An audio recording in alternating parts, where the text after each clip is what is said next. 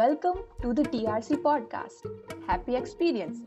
Dear listeners, ideas are the currency of the 21st century.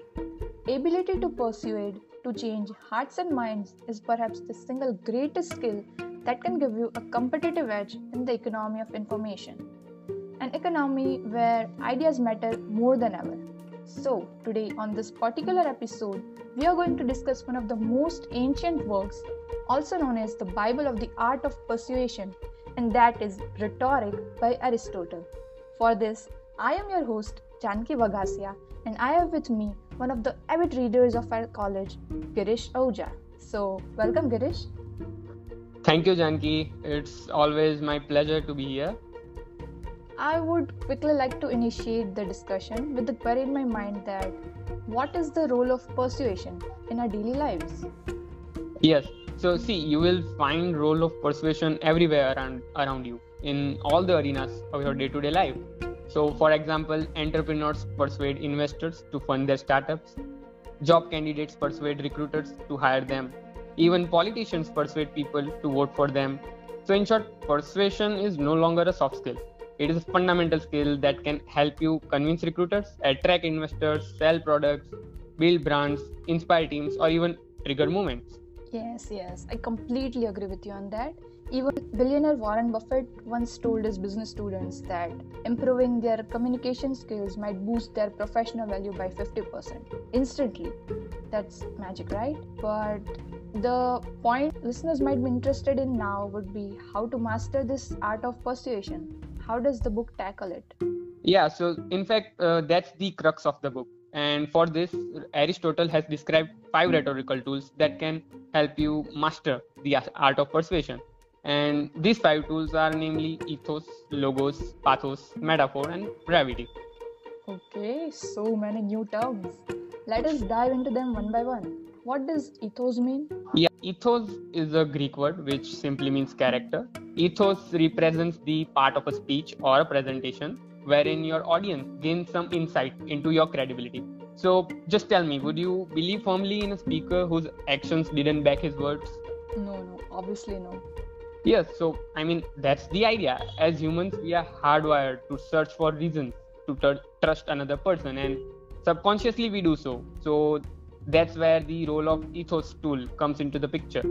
This tool advises you to gain trust and credibility of the audience before delivering a speech or presentation. So once ethos is established it's time to make a logical appeal to reason and that's the second rhetorical tool. Second tool. Logos right? What does it mean? I mean what does it say about art of persuasion? Yeah so i mean uh, logo simply means logic. Why should your audience care about your idea? How your idea is profitable to the audience? Are there any risks associated with it? So addressing all these kinds of logical appeals will help you to gain the support from the audience. In a nutshell uh, logos is something that tells you to back your ideas with a solid science and logic. And the key to master this tool is to use data evidence and facts to form a rational statement and ethos and logos. These are the first two tools and once they are established it's time to blend some emotional touch with the speech with the third rhetorical tool. Fair enough. Then let's just dive into third tool. Yeah so third rhetorical tool is pathos. Pathos means emotions. So persuasion can never occur in the absence of emotion so people are moved to action by how a speaker makes them feel. And Aristotle believed the best way to transfer emotion from one person to another is through storytelling. And the stories can be anything, you know, tra- tales of failure or success or di- danger or disaster. The idea is simple that when stories are told authentically, they grab a deep engagement of audience. And always remember that the most personal content is the most relatable.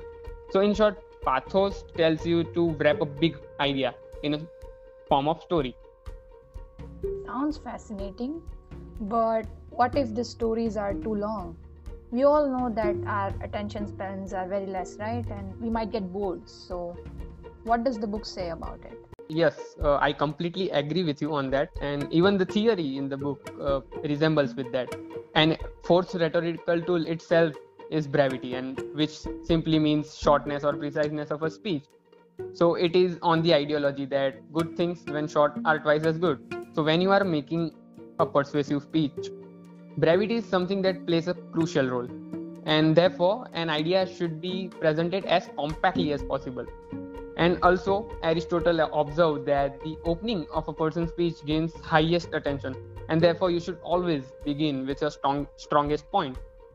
Right, right. I hope I started well. Yes, or maybe no. Okay, okay. Jokes apart, let's respect Aristotle about his thoughts on brevity. And I would like you to quickly come to our final tool and conclude on the same. Yeah, sure. So the last tool is metaphor, and the idea is simple and self explanatory that when you use a metaphor or analogy to compare a new idea to something that is familiar to your audience, it clarifies your idea by turning the abstracts into something concrete and I'm very sure that you must be aware how PM Modi connects his audience with a bunch of metaphors. So, I mean, to conclude, at last, I would say that constant practice of these five tools can undoubtedly make you a champion at public speaking as well as the art of persuasion. Okay, so I guess that makes a perfect recipe to cook a speech so, listeners, next time when you are about to deliver a speech or presentation, don't forget to use these five powerful rhetorical tools that is ethos, logos, pathos, metaphor, and brevity. Thank you all. This is it from our side. Knowledge is the only treasure which, upon sharing, multiplies. Therefore, keep reading, keep sharing, and keep exploring.